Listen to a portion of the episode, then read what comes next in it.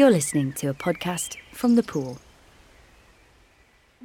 Hi, I'm Viv Groskop, your pool agony aunt, and this is Waving Not Drowning, where I'll discuss how to combat your problems and solve your emotional issues.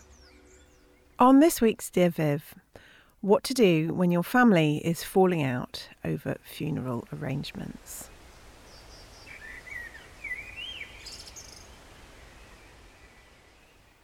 Dear Viv, my maternal grandfather passed away last week after a protracted period of illness.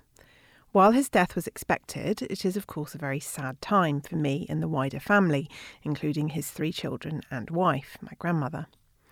My mother has a severe mental illness and was unable to maintain a relationship with me and my younger half sister.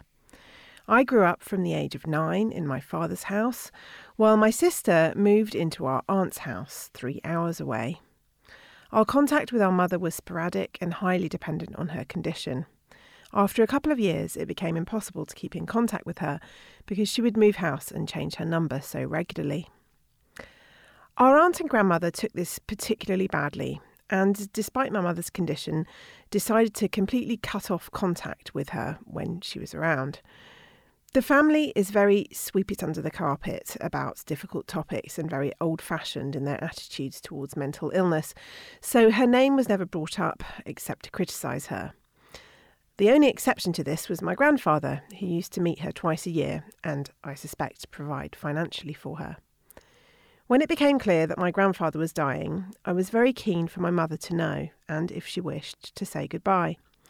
My uncle and I managed to contact her, and he arranged for her to come and see her father. When Grandad died, my grandmother told my uncle that he could not tell my mother, as she is not welcome at the funeral. I spoke to my granny and made it clear that my mother had a right to know of her father's death. We have a good relationship, and she accepted my viewpoint, so I contacted my mother and told her the news. I also asked my mother if she wanted to attend the funeral. She said that she would think about it and let me know. Ultimately, if my granny, who is organising the funeral, doesn't want her to attend, I have to respect that. But I think most of this decision is coming from my aunt. Plus, I think my granddad would have wanted my mother to be there. I generally agree that I should just not get involved with things that don't involve me, but in this case, I feel very strongly that if my sick mother wants to attend her dad's funeral service, then that should happen. Due to the adult role given to me my whole life and the fact that I am her daughter and she is sick, I feel like it has ridiculously fallen to me to facilitate this. Sorry for all the dense context for what is a simple question. How do I, given this context, best manage the conversation with my aunt where I tell her that my mother should and will attend her dad's funeral? Thanks, Viv. Yours, granddaughter born in the wrong time.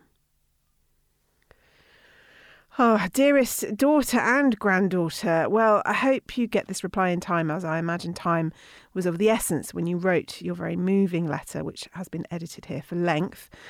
What a story, and how difficult for you, for your mum, and for everyone involved. But before I get into this very specific dilemma you wrote in about, I do want to take a step back. Your grandfather has died, and I'm so sorry to hear that. And I'm sorry about the emotional distress his death has caused. But before you get too caught up in your family's wider problems, give yourself time to stop for a minute. Think about your grandfather and grieve. I'm concerned that in all the drama that has erupted as a result of his death, there's no space for the natural, uncomplicated sorrow that comes with the death of someone we love. I know you say his illness was protracted and his death did not come as a surprise, but any death is shocking, and sometimes it can be shocking how painful it is, even when it was supposedly expected.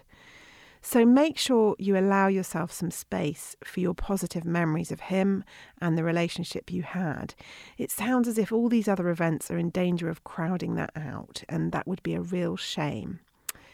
It's also storing up future problems for you if you don't process your feelings about his death. So give yourself plenty of time to rest, sit in peace, and think about things. This is the advice that I would give after any bereavement. So allow yourself time to think about your grandfather separately to all this drama and remember all the good times you had with him. Let this be a moment where you celebrate his life and all the good things he did for you.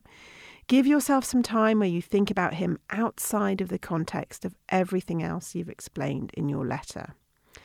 Everyone you mention has a life and an existence and relationships outside of this drama. I know it probably feels as if you're all in some way defined by it, but it doesn't have to feel that way. So that's one thing, well, that's a very important thing. I do understand, though, that this cannot be a simple bereavement because of all the problems it's stirred up for your family, which sound as if they've been waiting to erupt for a long time. It also sounds as if, mental illness or not, being part of a big drama where everyone has their opinion and there are secrets and showdowns and goodness knows what else, all this has become part of your family dynamic. That's understandable because you've had very difficult things to deal with, but you must be able to see how unhealthy this drama is for everyone. Of course, you feel strongly about this because you clearly love your mother and you have huge empathy for her condition uh, in a way that's been very hard uh, for your aunt and grandmother. Their position, though, whilst not as empathetic as yours, I think is understandable. As you suggest yourself, they've probably been protecting themselves all these years, as well as protecting you and your sister in some measure. And when a family member has a severe mental illness and finds it difficult to maintain what we think of as normal relationships, I think it's important that we don't try to judge anything by normal standards. Everyone has just been getting by as best they can in this situation. It does sound as if you've managed this situation extraordinarily well by remaining on more or less good terms with everyone and keeping your own mind balanced. So don't forget to congratulate yourself on that. You suggest in your letter as well that it's not clear in your family who are the parents and who are the children. There's still a lot of sadness around the fact that you and your sister were separated. You lived with your father, she was raised by your mother's sister.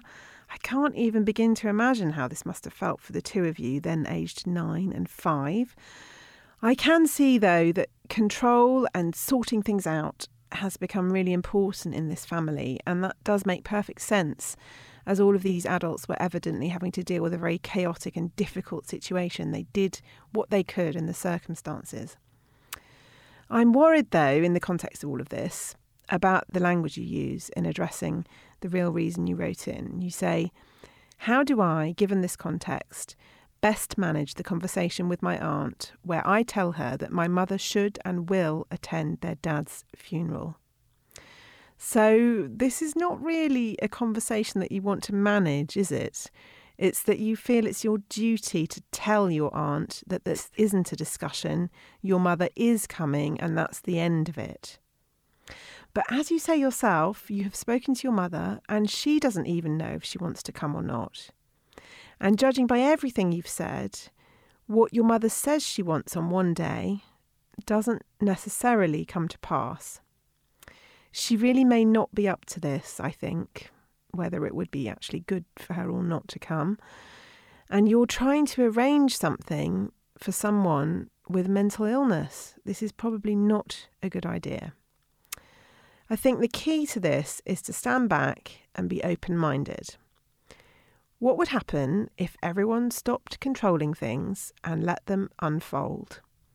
What if you decided not to get involved in the decision about your mother coming to your grandfather's funeral?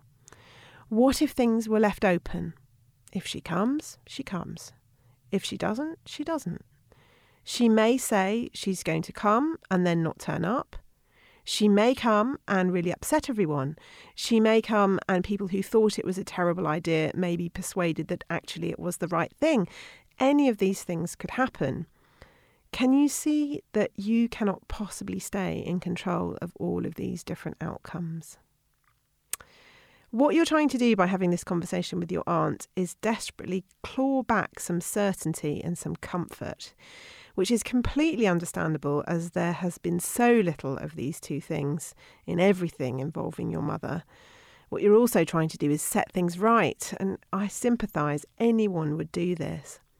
But what you're really asking here is how can I make my mum be there, not only for my grandfather, but for me and for her own sake? The answer to that, according to everything you've written and all the evidence of your family life so far, is you can't. You cannot make her be there, which is a painful and terribly sad thing. If I were you, in my mind, I would also be thinking if she can just be there at the funeral, then that will make everything all right. But you know the truth. You don't know if she'll be able to be there or not. And what has already happened cannot be made right. What has happened in the past can only be understood, accepted, and forgiven.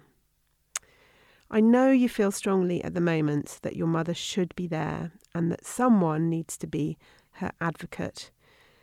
But I also think you need to think about yourself. Is getting involved in this fight the kindest thing that you can do to yourself at this difficult time? Wouldn't it be so much kinder to take a deep breath and say, What will be, will be. I can't control it.